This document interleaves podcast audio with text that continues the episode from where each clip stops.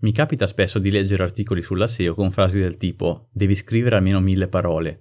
Se da una parte questa indicazione ha sicuramente una base condivisibile, messa così credo possa essere un po' fuorviante.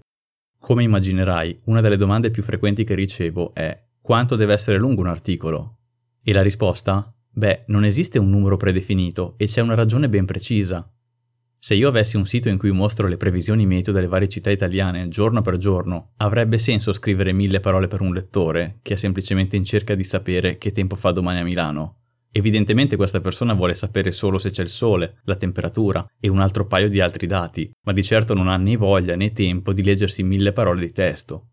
Basti pensare ai feature snippet di Google, che come nel caso delle previsioni meteo, mostrano direttamente nella ricerca solo quei dati rilevanti, senza fronzoli.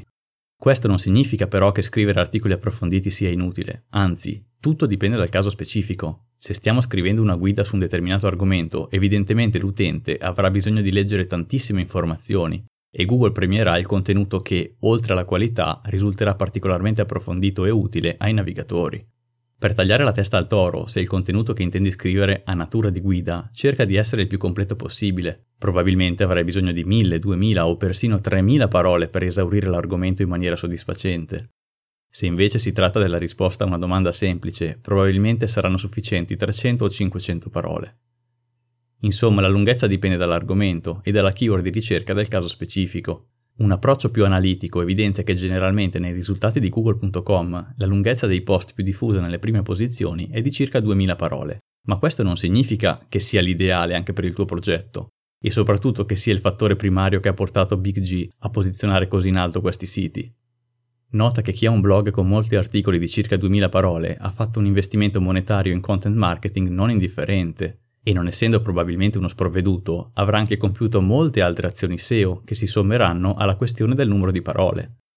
Tra i miei progetti ho siti anche recentissimi che con articoli da 150 parole generano buoni volumi di traffico con ottimi tassi di conversione.